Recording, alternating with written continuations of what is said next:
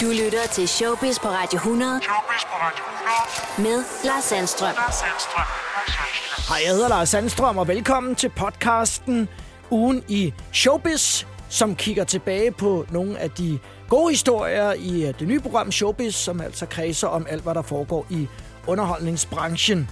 Og du kan blandt andet møde Morten Remer fra Back to Back, som offentligt gik ud og opfordrede os alle sammen til at downloade statens Smittestop-app i forbindelse med corona-smittetrykket. Så fejrede jeg Life of Brian-filmen fra Monty Pythons 40-års jubilæum, talte med Abdel Aziz Mahmoud fra God Aften Live på TV2, som altså i løbet af ugen oplevede, at en gæst gik uden for stregerne i forhold til, hvad der var aftalt for interviewet, og interviewet simpelthen måtte afbrydes. Og mere øh, mundbind og corona med øh, Jim Lyngvild, som bestemt ikke er fan af det, man kalder for designer mundbind. Hør hvorfor modeksperten udtaler sig sådan, og så skal vi omkring historien med Sofie Lindes udtalelser fra scenen under optagelserne til Zulu Comedy Gala, som sendes i fjernsynet den 6. september, og som kommer til at sende chokbølger gennem medieverdenen netop i disse dage. Hør det hele her i podcasten Ugen i Showbiz. Tillykke til Gekko, som øh, her i weekenden, det var i fredags, fødte en lille pige, en lille søster til øh, Alba, som vi nok også kommer til at se noget til i den øh, 18. sæson af Familien fra Bryggen, som er i gang med deres optagelser lige i øjeblikket. Og det var det, jeg talte med Linse om i torsdags i Showbiz, 24 timer før, at Gekko fødte. Hvor langt er I øh, i optagelserne? Jamen, vi er ret langt. Vi mangler faktisk bare, at Gekko gider at føde lille søster. Så, så må I skulle lige sige til Gekko, jeg synes hele tiden, vi venter på Gekko, Linse. Så, så må I sige Ja, til nu må hun lige, altså. nu må hun skal lige speede lidt op. Ja, nu, nu vil vi gerne møde lille søster. Øh, Jeg siger ikke, at vi sætter noget i gang der, men det kan da godt være, at uh, Gekko har tænkt, "Nå, men så må jeg heller lige ikke klemme ballerne sammen. Tillykke til den lille familie. Du lytter til Showbiz på Radio 100 med Lars Sandstrøm. Og i forbindelse med den netop overståede Pride-uge i København, hvor Brian Rice, min gæstevært i Total 90'er i fredags, hvor vi talte om det at blive skændet på grund af sin seksualitet. Du øh, oplevede som barn, at de kaldte dig for bøsse, Brian. Ja. Hvorfor gjorde de det? Øh, jamen altså, jeg har skrevet det øh, som en update, fordi at øh, jeg læste, at der stadigvæk øh, var, var folk, der brugte ordet bøsse som, øh, som et, øh, et skældsord. Ja. Øh, og det troede jeg faktisk, vi var ude over. Ja. Øh, jeg ved godt, debatten har været der meget i forbindelse med fodboldkampe og så videre også, men på uddannelsesinstitutioner, unge, unge mennesker, som, øh, som bliver kaldt øh, sådan noget som det, tror jeg, kan, kan have svært ved at finde sig selv. Altså, jeg, øh, gudskelov, som jeg også skriver i den update, så havde det ikke, det har ikke sat nogen ar i sjælen på mig. Nej. Jeg har altid været, haft det okay med, med hvem jeg er, Ja. og, og så videre. Øh, men jeg kan da huske, at jeg blev kaldt, og jeg kan huske, at det ikke var rart, fordi jeg på det tidspunkt ikke havde fundet mig selv 100%. Det har man jo ikke i, i den periode, fordi Ja. ja. det er svært som, som, som ung menneske at, at handle sådan nogle ting. Og, og jeg er glad for, at du tager det op også, fordi at vil jeg også lade det være en, en opfordring til at, at simpelthen at droppe det nu. Altså, det, det, det kan ikke være rigtigt, at, at seksualitet skal bruges som, øh, som et skældsord. Øh, man skal tænke på, at, at, at de her mennesker kan, de her børn, som det jo stadigvæk er, kan få virkelig svært ved at acceptere, hvem de er fremover, hvis, hvis deres seksualitet bliver brugt som et skældsord imod dem. Altså, Jeg hører jo børn, som nogle gange bruger ordet bøsse i, i sådan en negativ forstand, eller som, ja, øh, men som jeg tænker måske ikke lægger det i det, som Nej, det jo i det er virkeligheden er, altså det, der rammer den anden. Nej, det er ikke deres skyld, det er vores skyld. Altså, det er, det er vores og, og samfundets skyld. Ja. Øh, og, og det må vi som voksne mennesker øh, simpelthen gøre alt for at ændre nu. Når man lever af rock and roll og er vant til at have rigtig mange rejsedage om året, særligt over there, så kan det være svært at sidde isoleret på sin bundegård og bare vente på, at tingene ændrer sig. Det har jeg talt med Mike Tramp om, hvordan det har været at være ham øh, her de senere måneder. Det har været, det har været røvsvært, også selvom jeg er i gang med at lave et stort stykke øh, musik for tiden, der er det bare, altså hele det der sociale network, og det er at se dine venner og, og sådan noget der, det er ingen tvivl om, at, at det har sit impact på, på dit liv, ikke? Hvad hører du fra, fra dine venner over there? Fordi der har de jo en lidt anden situation, end vi trods alt har her. Jamen, men må du være, det er et godt spørgsmål, fordi jeg var, det var jo meningen, at jeg skulle have startet min tre måneders USA-turné den 26. april.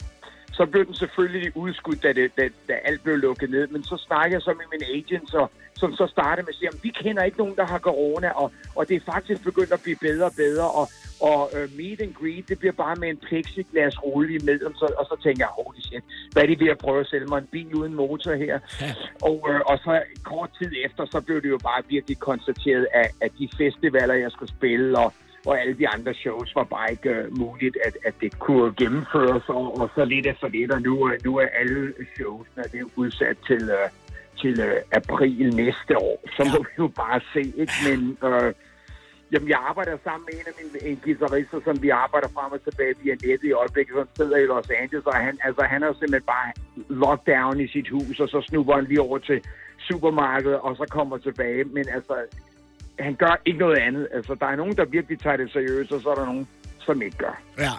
Men, uh, you know, der er ikke så meget, jeg kan gøre. Nu, nu bor jeg selv på en bondegård, og, og er kun omgivet af, af, af køer og, og, og grise, og, og min bror og en traktor, og så en hel masse guitar og studie.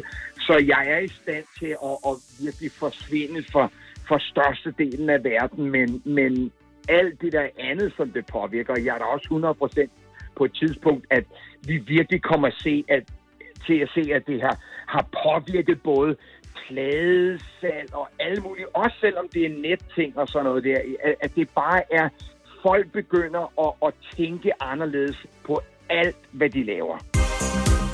Siger Mike Tram fra Bundegården, hvor han trods alt holder humøret højt og arbejder med musik, indtil han kan få lov at komme ud og spille den. Har været ude og spille lidt i weekenden og var rigtig glad for at bare få en øh, uh, guitar strap rundt om halsen, som man sagde til mig her i Showbiz. Du lytter til Showbiz på Radio 100 med Lars Sandstrøm. På Morten Remer fra Back to Backs Facebook-profil, der er det seneste post en opfordring om at hente Smittestop-appen. Morten skriver, hent appen for vores allesammens skyld, og så en opfordring til at dele Mortens Facebook-post. Morten Remer er med mig nu på en uh, linje. Hej Morten, god eftermiddag. God eftermiddag, Lars. Hvordan går det over i, uh, i Viborg? Jeg tænker, du er hjemme? Jeg er hjemme. Uh, jeg er faktisk lige kommet hjem, for jeg har lige været nede og blevet testet for covid-19. Ikke fordi jeg er hvad hedder det, øh, har symptomer. Men det er simpelthen fordi, at øh, vi er i den lykkelige situation, at øh, vi, jeg skal for det første skal jeg til Samsø her en hel uge i en workshop sammen med 12 andre sangskrivere, hvor ja. vi skal skrive sammen. Og de kommer fra alle steder fra landet. Så jeg vil godt kunne komme derover og vide, at jeg er smittefri. Ja. Øh, og samtidig så skal vi ugen efter, starter vi produktionsøver med Back to Back, fordi vi har jo fået lov til at komme ud og spille. Yay! Ja, det er rigtig fedt. Vi skal ud hele efteråret her på øh, spillesteder, og vi var lidt bekymrede for, om de ville gennemføre, men det er, de er rimelig hårde, de her arrangører, så de har sagt, at vi gennemfører, selvom øh, det måske indebærer et, øh, kan indebære et tab for dem, fordi det er begrænset, hvor mange mennesker de kan få ind, og der er jo ekstra omkostninger i forbindelse med de restriktioner, der er omkring det. Men grunden til, også det var på grund af det her med, at vi skulle mødes på back-to-back, og hvis nu en af os er syge, jamen så skal hele orkestret crewet, det skal jo i, øh, så skal det jo testes og i karantæne. Og, ja, og så løber tiden. Og det, ja. Sådan har vi ikke lyst til at starte turen, nej, nej, nej, nej, nej, det er jo ikke bare øh, Nisse og dig. Så, det, det, der er jo mange mennesker ligesom involveret i, uh, i, i det her. Ja, man kan sige, at vores park er den samme. Altså, vi er jo det her hold på otte mennesker, der tager afsted. Men vi har jo også en masse... Det er, det er jo en lang fødekæde, ikke? Med, med spillesteder og vores booking, og, og, og hvis der er nogle mellemleverandører på, og så, så hvis bare en af os øh, skal i karantæne, så, så bliver hele det der jo sat på pause igen. Og det har vi simpelthen ikke lyst til at tage den chance. Så, så hele orkestret og crew øh, bliver testet den her uge, og formentlig også i næste uge igen. Når jeg er på Samsø, så tager jeg en test igen. Fordi det kunne være at blive smittet derovre, det tror jeg nu ikke på. Øh, men, øh, men igen, det der for en sikkerheds skyld, ikke? Og det er jo, øh, kan man sige, et, et snapshot, når man får taget sådan en test for reelt, så kan du jo så øh, ja. blive smittet nu, øh, mens vi taler sammen, efter du lige har været op og, ja. og, og blive testet. Jeg har prøvet to gange, og grunden til, at jeg blev testet, øh, var fordi, at min Smittestop-app øh, reagerede, og jeg så dit ja. post på Facebook, og lad os lige tale lidt omkring øh, den app, Morten, og hvorfor du synes, ja. det er, er vigtigt. Øh, du vil gerne have, at vi deler budskabet, at, at vi downloader den. Hvorfor er det vigtigt, synes du, at vi gør det? Jamen, det siger næsten sig selv. Vi vil jo gerne af med covid-19. Vi vil gerne øh, tilbage til noget, der minder om før øh, coronaen kom til byen, kan man sige. Ja. Og det her er jo et rigtig godt tiltag fra, fra, fra staten meget enkelt og effektivt måde at, øh, at prøve at stoppe øh, smitte, smittekæden og hurtigt få folk blive testet, hvis de får den her. Det fungerer jo på den måde, øh, og det ved du mere om end jeg, øh, fordi jeg har ikke fået nogen alarm om, at jeg har været i, inden for en, en tæt på en person, der Nå. har været smittet. Men det er jeg. Øhm, det er jo et rigtig fint system. Det er anonymt. Altså, jeg, jeg, der, hvis jeg bliver smittet øh, og øh, går ind og trykker på min app og siger, at jeg er blevet testet positiv, så bliver de mennesker, jeg har været i berøring med, kendte som ukendte af min omgangskreds, øh, bliver registreret eller får, får en be- besked om, at Ja. ja. de har været tæt på en Ja. og opfordres til at blive testet. Det, Og- det er jo simpelthen et, et, værk, et våben mod coronaen. Det er endnu et våben, udover alle de her tiltag med masker og handsker og hvad vi nu, som folk jo egentlig synes er lidt latterligt og åndssvagt, og øh, der bliver jo skrevet stolpe op og stolpe ned, om, om det ikke virker, og det virker.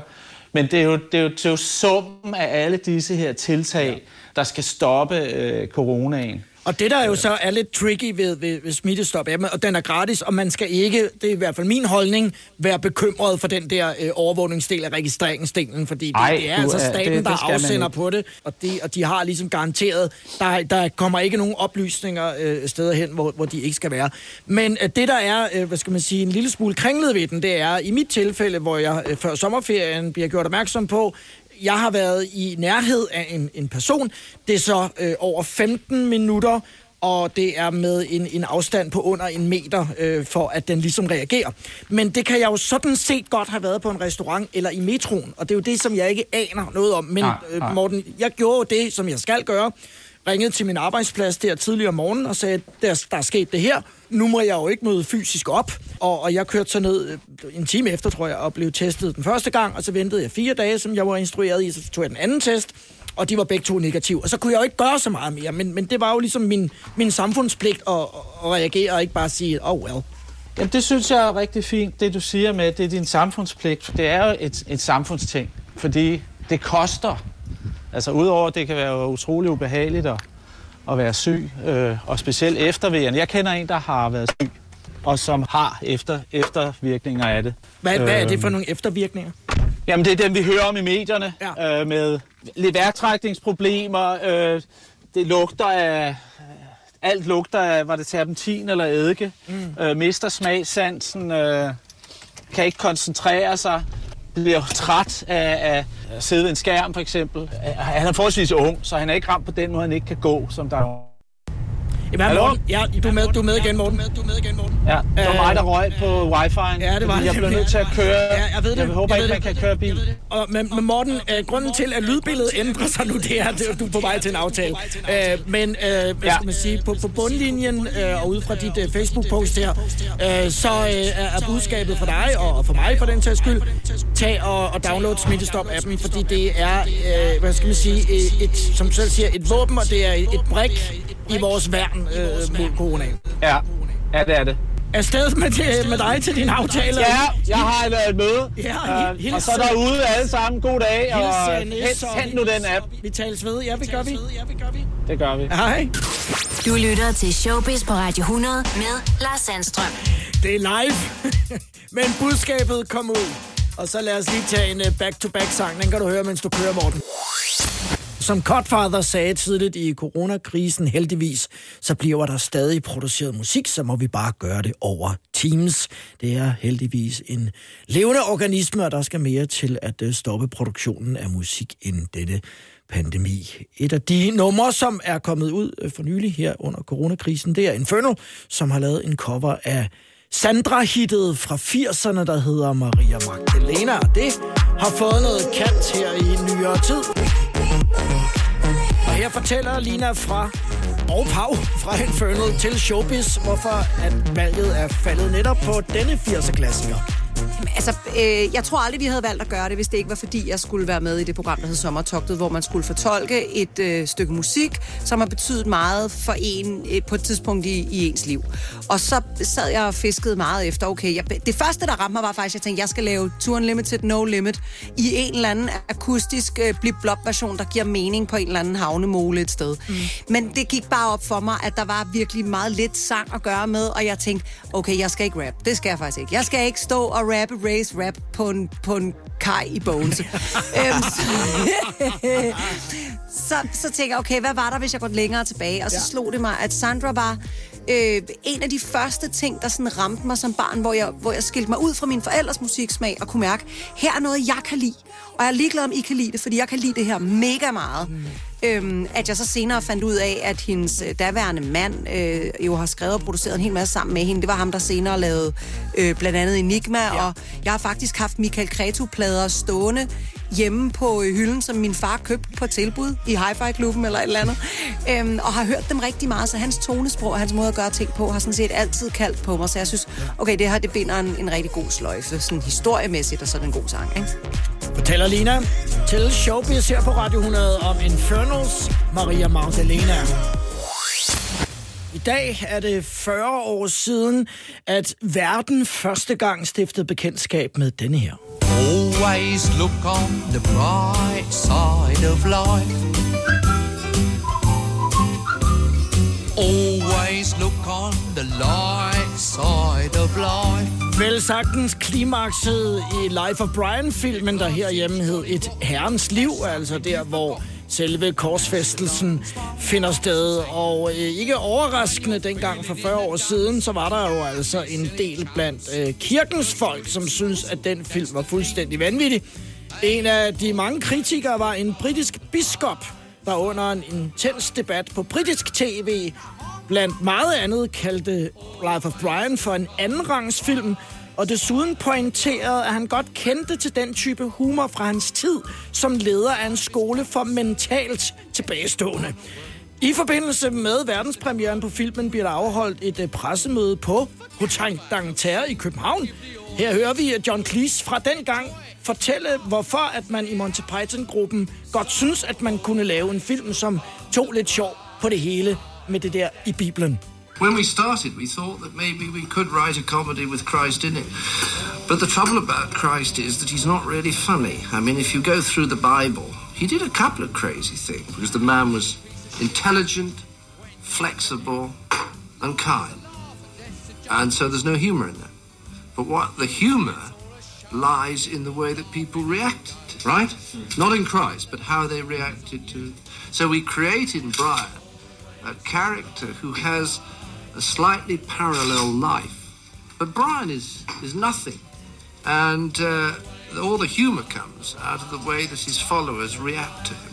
Right? So if you look at the film, the laughs, where the audience laughs, they laugh, they're laughing at the followers, they're not laughing at Brian.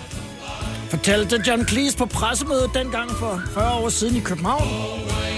Og resten er som bekendt historier. Man får bare lyst til at se filmen igen, selvom jeg har set den et utal af gange og kan rigtig mange af replikkerne udenad. Som blandt andet også der, hvor øh, Brian jo altså gerne vil til øh, stening sammen med sin mor, som er nødt til at tage skæg på, i og med, at der jo altså ikke er tilladt for kvinder til steningen.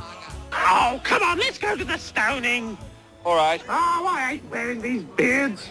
Why aren't women allowed to go to stonings, Mum? It's written, that's why. Stones, sir? Nah, they got them up there, lying around on the ground. Oh, not like these, sir. Look at these. Feel the quality of that. That's craftsmanship stuff. Uh, all right, we'll have uh, two with points and a big flat one. Can I have a flat one, Mum? Shh. Sorry, Dad. Yeah, all right, two points, uh, two flats and a packet of gravel. Packet of gravel. Should be a good one this afternoon. Eh? Local boy. Oh, good. Brian og hans mor, sorry, dad, til øh, købmanden, øh, som sælger sten inden den berømte steningsscene, hvor John Cleese jo også flipper fuldstændig ud, og så kører musikken videre. Se den, altså tænk, hvis man skal se den for første gang. Øh, Det må være en, øh, en oplevelse. Jeg vil i hvert fald rigtig gerne se den igen. Tillykke. Et herrens liv, Life of Brian med de 40 år.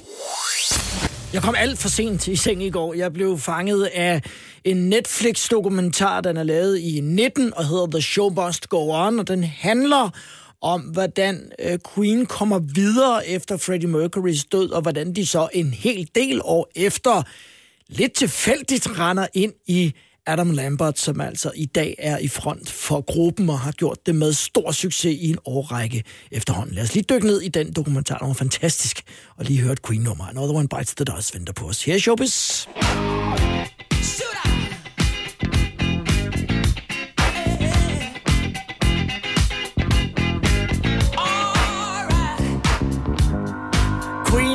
Bites the Dust i Showbiz på Radio 100 med spot på alt omkring showbiz-industrien, og jeg så altså en øh, fremragende Netflix-dokumentar i aftes, som hedder The Show Must Go On, historien om Queen og Adam Lambert, og øh, dokumentaren beskriver perioden efter Freddie Mercurys død, og hvordan man så altså 18 år senere starter samarbejdet med en forsanger, der kunne bære den.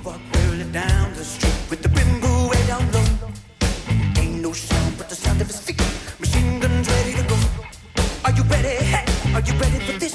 Are you hanging on the edge of your seat? Adam Lambert, super fed kunstner, som altså blev toer runner-up i American Idol under ledelse af Simon Cowell. Og det var lidt af et tilfælde, at øh, Queen blev bedt om at spille til finalen i netop den American Idol-runde, hvor Adam Lambert altså var med.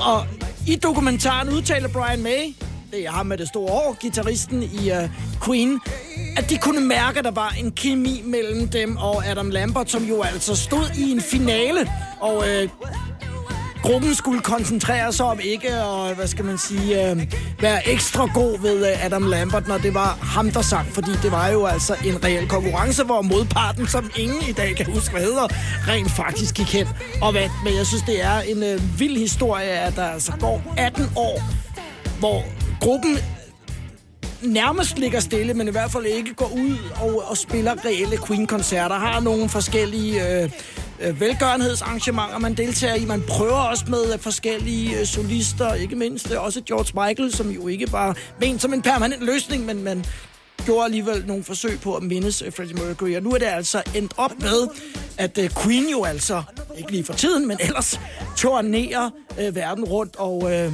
fans og ikke mindst nye fans har taget Adam Lambert, som er en mega fed figur, til sig. Her en øh, ledende amerikansk øh, musikjournalist og en øh, tv-vært fra ABC News, som ligesom beskriver det umulige, som jo faktisk er sket her. I mean, I remember when Freddie died, a lot of people sort of being like, you're not going to be able to overcome this tragedy. You're not going to be able to recapture any of the old magic. You're not going to find someone who can front a band like Queen. The idea that Queen could have continued without Freddie Mercury? No way. No way. You'd say, no way. And yet here we are. Og folk som eksempelvis Taylor Hawkins, som er trommeslager i Foo Fighters og spillet med Alanis Morissette, kalder i uh, dokumentaren Queen for verdens største band i dag, med der, hvor de er nu. Hvis du er interesseret i øh, et stykke musikhistorie, man behøver ikke være fan af Queens musik, så vil jeg i hvert fald på det kraftigste anbefale The Show Must Go On, en fascinerende historie om hvordan Queen, den mastodont, kommer videre, og hvordan tilfældighederne nogle gange gør, at tingene går op i en højere enhed i et projekt, som ingen troede var muligt. Det her, det her er Showbiz på Radio 100. Så har jeg en øh, mand på vej til en vigtig aftale med på telefonen. Det er Jim Lyngvild. Hej Jim. Hej Lars. Apropos bis. Nu skal jeg ikke forstyrre dig for længe, for jeg ved, du er på vej til tandlægen. Hvad, hvad gør du så der i forhold til, øh, til mundbind? For jeg har ikke været øh, til tandlægen her i øh, coronaperioden. Hvordan, øh, hvordan, hvordan gør man? Det ved jeg faktisk ikke. Nej. Altså, jeg har nogle, sådan nogle kliniske mundbind liggende her i bilen, og måske tager jeg et med. Altså, jeg ved ikke, hvad man gør. Det må de jo fortælle mig. Det er ja. de vel eksperter på. De må instruere dig. Jeg så mm. dig i, øh, i God Aften Danmark øh, forleden, og øh, jeg må jo konkludere, at der jo så nok ikke kommer øh, sådan nogle Ravnsborg øh, Fashion Mouth Masks Nej, fra din hånd. Nej. Hvor, hvorfor er det, at, at du synes, det er noget pjat for nu at sige det på den måde med, øh, med mundbind, med rinsten og, øh, og sjove motiver? Fordi at øh, vi lever lige nu i en tid, der har noget, der hedder corona. Corona er ikke øh, set i samme omfang siden 1918, da det var den spanske syge, altså en tilsvarende pandemi. Og det er ikke for sjovt. Det her det er ikke en, øh, et lille eksotisk indslag i, øh, i friværdidanskernes øh, kedelige hverdag. Det er faktisk dødsens alvor. Det er folk, der dør. Det er værdier, og det er økonomier, der kommer til at kollapse her til efteråret, fordi der ikke er hjælpepakker længere. Folk bliver fyret fra deres arbejde. Mennesker går fra hinanden. Det er ikke noget, vi skal lave et fashion statement ud af. Vi kan gøre et fashion statement ud af stort set alt. Men det her, det er ikke moderne. Men kan du øh, forstå, når øh, det kan sådan have været svært at holde humøret oppe, er der så nogen, der tænker, Nå, men det er da meget skægt med en smiley på, på mundbindet. Ja, det du hvad. Altså holde humøret oppe, svært at holde humøret oppe, så skal man jo gribe ind i sit hjerte eller med sin familie. Det, det, det, jeg tror altså ikke, det er mundbindet, der gør det. Og det, som jeg bliver provokeret, eller provokeret er sådan et stort ord, men der, hvor jeg, jeg bliver ked af det, det er, at øh, jeg vil gerne vise folk, jeg beskytter jer. Når man går rundt i Asien for eksempel, jeg kommet, kommer meget i Asien, eller tidligere gør det, gør jeg jo så ikke lige nu, Nej. men der har man ofte mundbind på eller maske på, men det er ikke for, at øh, du ikke skal blive syg. Det er for, at du viser dine omgivelser. Jeg tager vare på jer. Det er faktisk derfor, man gør det. Det er det budskab, man sender. Ja. Og det vil jeg ønske, at det også var herhjemme med, med, med, med den krise, vi har nu. Jeg vil gerne vise folk, jeg har det rigtige mundbind på. De lag, der skal til, det er medicinsk testet. Det er ikke en eller anden par blonde trusser, jeg har klippet op, og som har kostet 795 for Volford. Det er faktisk dødsens alvor, det her. Det vil jeg gerne have, og det vil jeg også gerne se hos andre, at de faktisk har et mundbind på, som kan det, det skal. Og ikke er, er for sjov, fordi der er stjerner på, eller nu skal jeg have en grøn kjole på, så nu skal jeg have noget tilsvarende. Sådan fungerer det ikke lige nu. Så du synes, det er øh, lidt et signal om, at man ikke tager det alvorligt nok? Men det er ikke nødvendigvis om at ikke at tage det alvorligt nok. Det er, at du ikke tager det alvorligt nok. Og jeg kan ikke se, hvor alvorligt du tager det, for jeg kan ikke se, om det mundbind, du har på, rent faktisk kan det, det skal. Jeg ved godt, at hvis man rører ved det, så er det allerede kontamineret, og hvis du tager det på øh, på andre måder end øh, en, en brostrøm lige har sagt, så øh, øh, bliver du helt sikkert øh, varetægtsfængslet. Men i det mindste, så kan du vise, at det, jeg har på, er det rigtige. Fordi det er ikke for sjovt, at vi har det på. Det er ikke fordi, at øh, nu skal det også lige være pænt og hyggeligt det hele. Det er fordi folk, de dør. Jim Lyngvild i Showbiz. Du lytter til Showbiz på Radio 100 med Lars Sandstrøm. Og som vi også har hørt i vores nyheder i dag, så er der jo altså en lille smule nervøsitet i erhvervslivet i og med, at mange af de hjælpepakker, som har været aktive over de flere måneder, altså udløber på lørdag.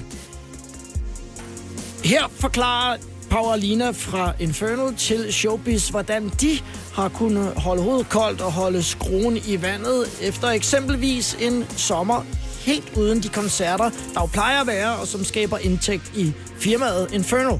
Vi har sparet op. Ja. Ind, inden de fem måneder, ja. Øh, jamen, øh, hvordan holder man hovedet koldt? Altså, øh, jeg tror bare, vi er også sådan lidt... Ja, for det første har vi jo firmaer, det vil sige, at vi, vi kan få noget kompensation og så videre, så videre. Sådan, så, øh, vi, kan ikke, vi render ikke rundt og, og, og søger efter den der freelance ting, som hvis kun delvis findes på nuværende tidspunkt. Så rent faktisk har vi kunne få noget hjælp. Øh, så er vi som jeg sagde før, lidt gamle i går, så vi har lagt til side. Mm.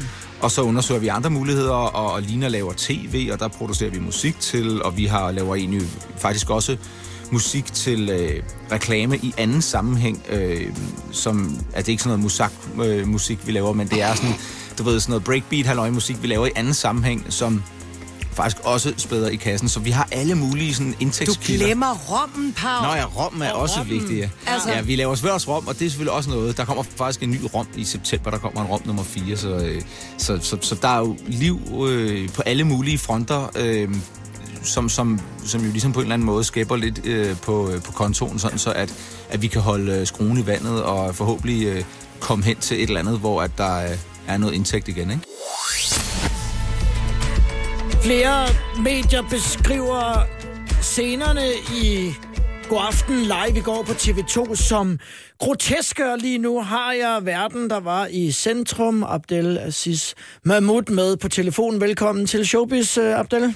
Hej Lars. Hej du. Det har været et, et, et lidt tumult øh, døgn øh, for dig, efter at have været på arbejde i går øh, Ja. på øh, God Aften Live. Ja. Det som der jo selvfølgelig er rigtig mange, øh, der har hørt om. øh, Det, der altså sker, det er, at I har inviteret en gæst ind. Han hedder Dennis Holm. Og øh, Dennis, han er på besøg i studiet, fordi at han altså nægter at bruge mundbind i offentlig transport, efter det er jo altså blevet et påbud fra weekenden. Og det vil I gerne have en snak med ham om. Men Abdel, hvad er det så, der sker? Fordi så tager det jo altså en drejning, mens I er på live. Ja, jeg fornemmer det næsten, næsten altså, da vi går på. Han sidder sådan lidt uroligt, men jeg tager det som nervøsitet. Men øh, lige så snart han får ordet, så rejser han sig så op og reklamerer for en eller anden form for happening eller demonstration eller sådan noget. Og han gør det med altså, udråbstegn, ikke? Og med, øh, med ord, sådan lidt, altså bandeord. Og det, det, det er sådan lidt uvandt for, for både mig og programmet. Ja.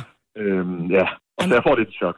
han taler jo sådan lidt Egon Olsen-sprog øh, i forhold til vores øh, politikere, kalder dem for nogle øh, hundehoveder og skvadermøgler og hængerøv og den slags. Hvad, Ja. hvad, hvad, hvad tænker du lige, da det sker? Altså, øh, først der håber jeg simpelthen bare, fint, det er noget, han lige skal have overstået på et par sekunder, så kan vi fortsætte.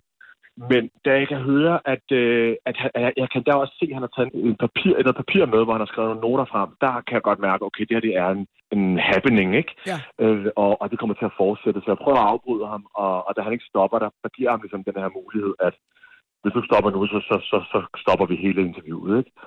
Og, øh, og han bliver så ved, og der, der prøver jeg bare at henvende mig til kameraet og prøve på en eller anden måde at eje kameraet, altså fylde hele, hele råden ud.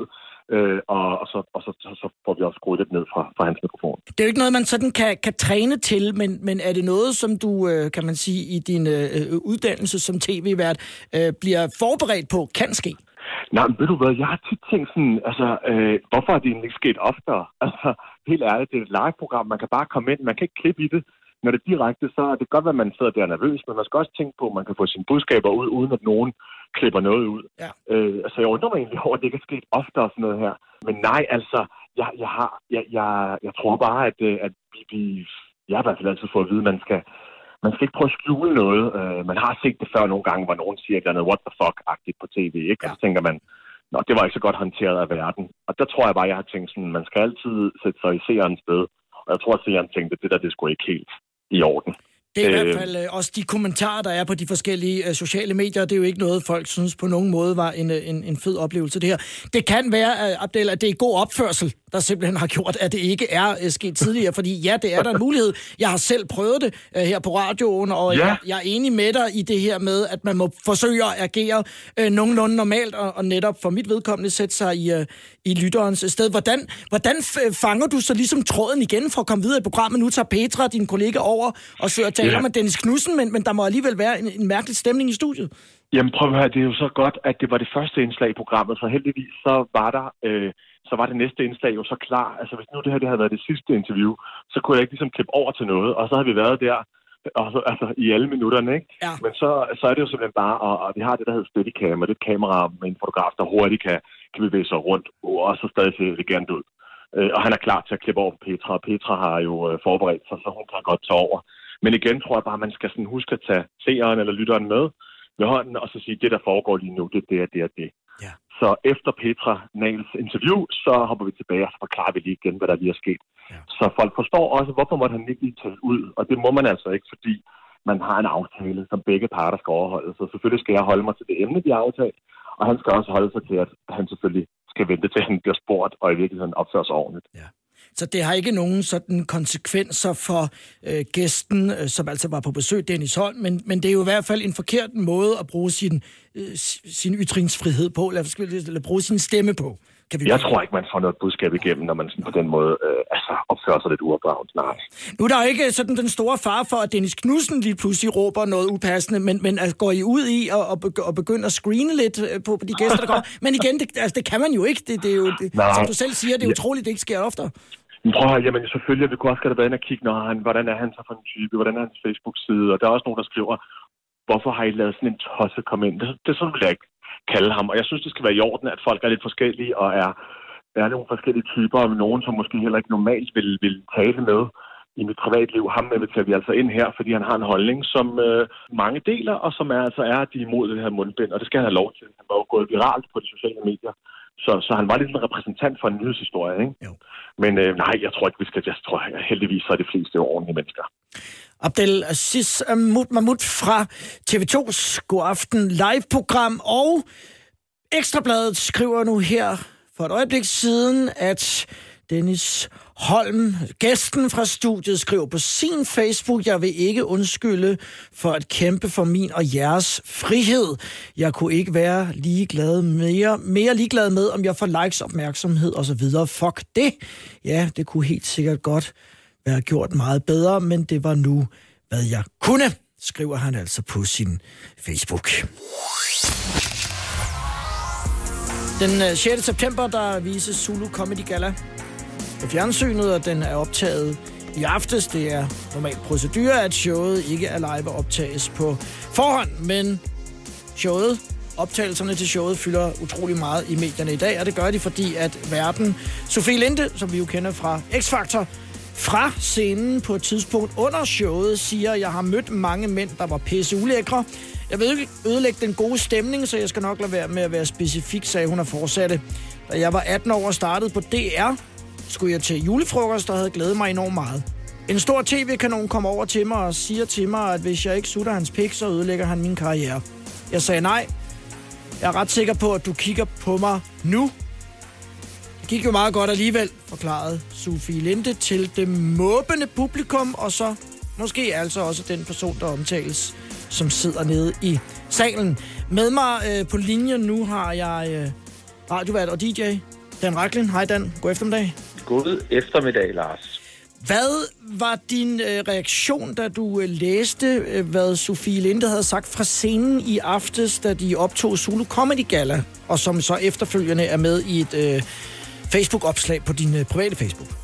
Jamen, øh, jeg synes, det var øh, et modigt statement, øh, aktivitet, hun foretog sig. Det kan godt være, at folk synes, at nu var det der MeToo blevet lidt for meget, og nu må det også snart dampe af. Men man kan sige, at misbrug, overgreb, chikane på piger, kvinder, eller i enkelte tilfælde øh, over for mænd, er jo ikke okay, selvom nogen af os kan være blevet træt af, af den der massive MeToo-bølge, der rullede så synes jeg, det er stærkt, at det kommer fra Sofie Linde, fordi der er også nogen, som i min tråd på min Facebook og andre steder øh, har skrevet, har hun brug for opmærksomhed?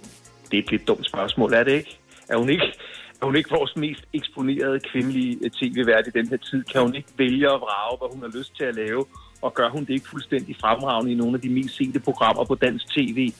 Er det ikke sådan et lidt søgt argument at spørge, om hun havde brug for opmærksomhed? I det, som foregår fra scenen her, der siger hun jo, at hun øh, får et øh, ulækkert øh, tilbud fra en ulækker mand, en øh, stor tv-kanon, som hun omtaler det. Og øh, så siger hun jo så, og det er jo det, der ligesom giver et, et gip i salen, jeg er ret sikker på, at du sidder og kigger på mig lige nu. Du går dertil i dit opslag, at du siger, at du synes, hun skal gå ud og sige, hvem det er, der har sagt det her. Hvorfor synes du det? Nej, der er selvfølgelig, det er selvfølgelig endnu en gang en provokerende statement for mig, men, men det er vel rigtigt formodet, at når hun ikke sætter et konkret navn på, så vil der være en, skal vi sige, større eller mindre gruppe øh, mænd, som kan føle sig øh, skal vi sige, uskyldigt anklaget eller blive kigget på, som er det måske dig, der gjorde det. Og, og så kan man så sige, at går man ud og konkret sætter navn på, så kan det jo ende i en retssag, og han sagde, hun sagde, og var der nogen vidner, og så videre, så videre. Så det er selvfølgelig problematisk, men jeg synes også, det er ekstra problematisk, at en lang række mænd nu i det her tilfælde i mediebranchen kan risikere at, at, at få sådan lidt anklagende øh, øjne på sig. Og så synes jeg helt generelt, at øh, hvis mænd eller de få kvinder, der måtte gøre det, på den måde udfører overgreb, og overgreb er jo ikke kun af fysisk karakter, så synes jeg at det er rimeligt, at det, at, at det kommer øh, til offentlighedens kendskab. Du skriver dit øh, Facebook-post, jeg vil fandme ikke være på hold med øh, de mænd, øh, som altså nu kan komme i, i søgelyset. Hvor, hvorfor, hvorfor skriver du sådan? Jamen det skriver jeg, fordi der til stadighed måske primært i, skal vi sige, min generation eller voksne mænd over, skal vi sige 35, øh, blandt nogle mænd er sådan en underlig misforstået øh, solidaritetsfølelse, hvor det kan hedde sig, at man er lidt stikkeragtig, eller øh, at man er sådan lidt, øh, øh, hvad skal du sige, prøver at plise den kvindelige del af befolkningen ved at komme med den her slags udtalelser, og der er ikke der er ikke noget solidaritet, der er ikke noget øh, klubånd eller noget, der aftjener respekt ved at dække over mænd, som begår øh, overgreb, hvad enten de er verbale eller fysiske. Jeg taler med Dan Raklin, DJ og radiovært om Sofie Lindes udtalelser fra Solo Comedy gala-optagelsen i går, og spørger om et øjeblik Dan, som var med i, hvad jeg vil kalde dansk TV's guldalder, hvor først Kanal 2 og senere TV2 så dagens lys og brød Danmarks Radios monopol. Om det var en anden tid dengang, om det er hans opfattelse, når han ser tilbage på det i dag, om det også var et udtalt problem dengang. Du har øh, oplevet den lad os kalde den til tider lidt løsluppende øh, tv-guldalder, øh, dengang Kanal 2 kom på banen, senere TV2. Øh, er det en opfattelse, når du tænker tilbage på, på den periode, at, at de her ting var til stede, og de her ting forekom? Altså, jeg synes jo, og det har jeg sagt andre steder, jeg synes, at TV2 balancerer virkelig på et knivsæg i forhold til, hvor sindssygt mange par og forhold, der kommer ud af den arbejdsplads. Jeg synes ikke som udgangspunkt, det skal være forbudt, at man bliver kærester eller et ægtepar, fordi man arbejder det samme sted. Men det er min klare opfattelse, at på TV2 har, øh, har der været en jargon og en stemning og nogle aktiviteter, som en stærkere ledelse burde have stoppet for mange år siden. Hvordan det er nu her i 2020, det skal jeg ikke kunne sige. På den måde har jeg ikke så meget berøring med dem. Men det er jo selvfølgelig klart, at det man sagde og det man gjorde i det, som du beskriver som øh, TV's øh, guldalder, ville ikke være gået i dag. Og der har jeg da øh, helt sikkert også selv, ikke ved fysisk aktivitet, men ved en kæk bemærkning, øh, trådt over øh, visse øh, kvinders øh, grænser. Og derfor har jeg også tidligere, når jeg har udtalt mig om det her emne, øh, sagt, at hvis der findes nogle piger, rettere voksne kvinder, som føler, at jeg, altså mig, Dan Raklin, på noget tidspunkt er gået over en grænse i forhold til det, vi øh, debatterer her, så synes jeg, at vi skal have det frem, og så synes jeg, at vi skal tale om det. Fordi øh, jeg gider ikke sidde og være sådan en fromme Peter. Det her, det handler ikke om, at man ikke må flirte, at man ikke må have en, en øh, hvad skal vi sige, en energi mellem kønnene øh, i, i, i byen, på arbejdspladser osv. osv. Det er ikke sådan en eller anden form for hellig tilstand, jeg efterstræber. Der er bare en grænse, og den grænse, den handler om frivillighed helt generelt. Og dem, der ikke forstår det, hvad enten de er mænd eller kvinder, de har brug for at, at, at, at få en huskekage på den konto. Tror du, at Sofie Linde har sat øh, gang i en øh, snibbold, der, der ruller nu i aftes? Nej, det tror jeg faktisk ikke, fordi øh, man kan sige, at mediebranchen har til dels været endevendt, øh, eller forsøgt endevendt. Der er stadigvæk utallige sager om ledere og øh, øh, mænd i magtfulde positioner i medieverdenen, som er gået over grænsen, som ikke er kommet for dagens lys. Men jeg tror, øh, at stemningen er til, at man føler, at det er en problemstilling, som vi er inde over nu og, og, og er vidne om, og at flertallet af, af moderne mænd, om jeg så må sige, har efterrationaliseret og overvejer, hvordan, øh, hvordan de agerer i arbejdslivet nu om stunder. Så jeg tror ikke, det kommer til at starte en ny bølge, men jeg bifalder bare, at en stærk, meget, meget populær øh, kvindelig tv-vært inde øh, sætter ord på noget, som med sikkerhed har såret hende og naget hende over mange år. Så, så jeg synes, det var et, et super godt råb fra en kvinde, som man jo ikke kan beskylde for at mangle opmærksomhed. Showbiz med Lars Sandstrøm. Radio 100. Tak fordi du lyttede med på podcasten Ugen i Showbiz med nogle af højdepunkterne fra ugen i programmet på Radio 100. Lyt med mandag til torsdag fra 12 til 15 og bliv opdateret på alt, hvad der rører sig i underholdningsbranchen, både herhjemme og i udlandet, eller fang podcasten her.